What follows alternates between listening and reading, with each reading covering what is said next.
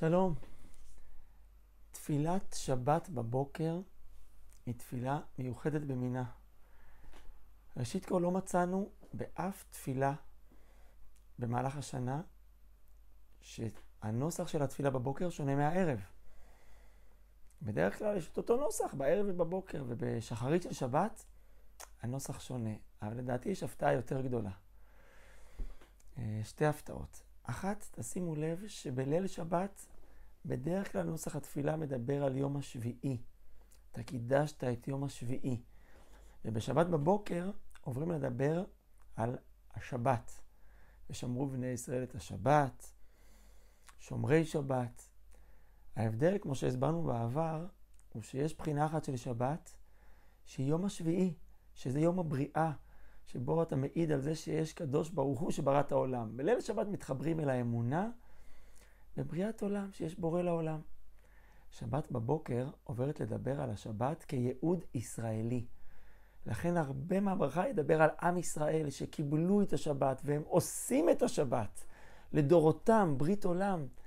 הדגש פה הוא על המילה שבת. שבת זה כבר לא מדבר על הבורא, אלא על זה שגם יש מי שקיבל על עצמו, עם ישראל שקיבל על עצמו את שמירת השבת, ואנחנו שובתים ממלאכה.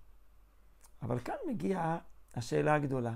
אתה מסתכל על נוסח תפילת שבת, ואתה שואל את עצמך, מה הקשר? מה הקשר? הברכה מתחילה כך: ישמח משה במתנת חלקו, כי עבד נאמן קראת לו. כליל תפארת בראשו נתת לו. ועומדו לפניך על הר סיני ושני לוחות אבנים מוריד בידו, וכתוב בהם שמירת שבת.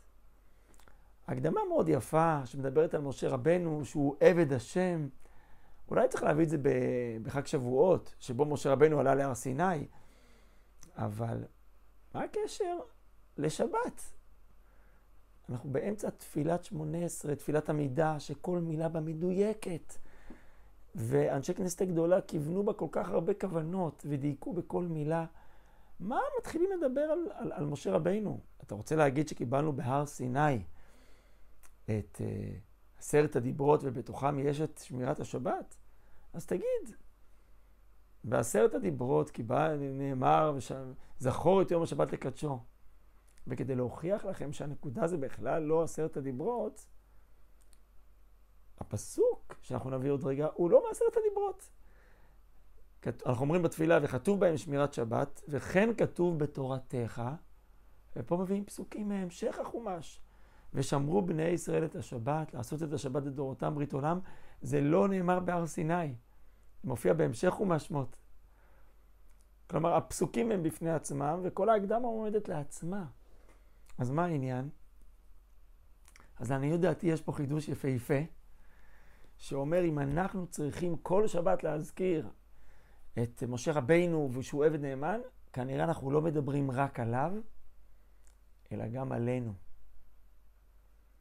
כנראה משהו ממשה רבינו מאיר גם בנו בכל שבת. וזה ראיתי פעם מובא בשם האריזל, שהאור הפנים שקרן למשה רבינו בהר סיני, משהו מזה מאיר אצל כל אחד ואחת מאיתנו בשבת.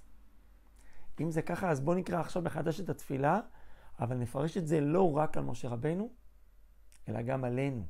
ואז אני מבין למה אנחנו אומרים את זה בכל שבת. אז בואו נקרא שוב.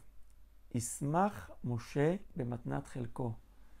לא רק משה רבינו, אלא גם המשה שבכל אחד מאיתנו ישמח בשבת שנקראת מתנה. הגמרא במסכת שבת אומרת ששבת היא מתנה טובה, ואולי דווקא שבת נקראת מתנה, כי אנחנו לבד לא היינו מגיעים אליה. לכיבוד הורים היינו יכולים להגיע לבד, ולעוד דברים, לבן אדם לחברו, אבל להתקדש מזמן מסוים בשבוע, זה רק הקדוש ברוך הוא יכול לייצר קדושה כזאת ולתת לנו אותה במתנה. ישמח, ישמח משה במתנת חלקו, כי עבד נאמן קראת לו. כל אחד מאיתנו נקרא עבד נאמן ביום השבת. בשאר השבוע אנחנו גם משתדלים להיות נאמנים להשם, אבל זה יכול להיראות שיש לנו אולי עוד נאמנויות, אנחנו גם רצים אחרי עבודה ואחרי עוד אה, דברים שמעניינים אותנו, הראש שלנו מפוזר, בין אלף אה, משימות ודברים שנותנים לנו עניין. אבל בשבת, כל יהודי מעצם זה שהוא לא עושה מלאכה, הוא לא עושה את מה שטבעי לו, הוא מתקדש. מעצם הלבוש שלו, הדיבור, הסעודות שלו, אתה יכול להעיד על כל יהודי ששומר שבת שהוא עבד נאמן בשבת. ממש רואים את זה עליו. כולנו עבד נאמן קראת לו. כליל תפארת בראשו נתת לו. משה רבנו זכה שקרן אור פניו, וגם כל אחד מאיתנו יש לו פנים אחרות, ואני אוכיח לכם את זה מההלכה. הגמרא במסכת כתובות אומרת, שכשיש חתן וכלה בשבע ברכות, ועושים להם סעודה, בשבוע של החתונה, אפשר לברך שבע ברכות רק אם יש פנים חדשות. מישהו חדש שעוד לא היה בחתונה, שיוסיף שמחה לסעודה, שיהיה פה איזו התחדשות. מה עושים בשבת? בשבת מן הסתם אין בכל סעודה אנשים חדשים שמגיעים לשבת חתן. מביאים התוספות בשם הירושלמי, כיוון שבא, במדרש, כיוון שבא השבת, פנים חדשות באו לכאן. השבת היא עצמם פנים חדשות. יש מפרשים שהשבת נותנת לנו התחדשות, אבל יש פירוש עוד יותר יפה, שבשבת כל אחד מאיתנו מקבל פנים חדשות. הפנים, אור הפנים, הארת הפנים היא שונה בשבת.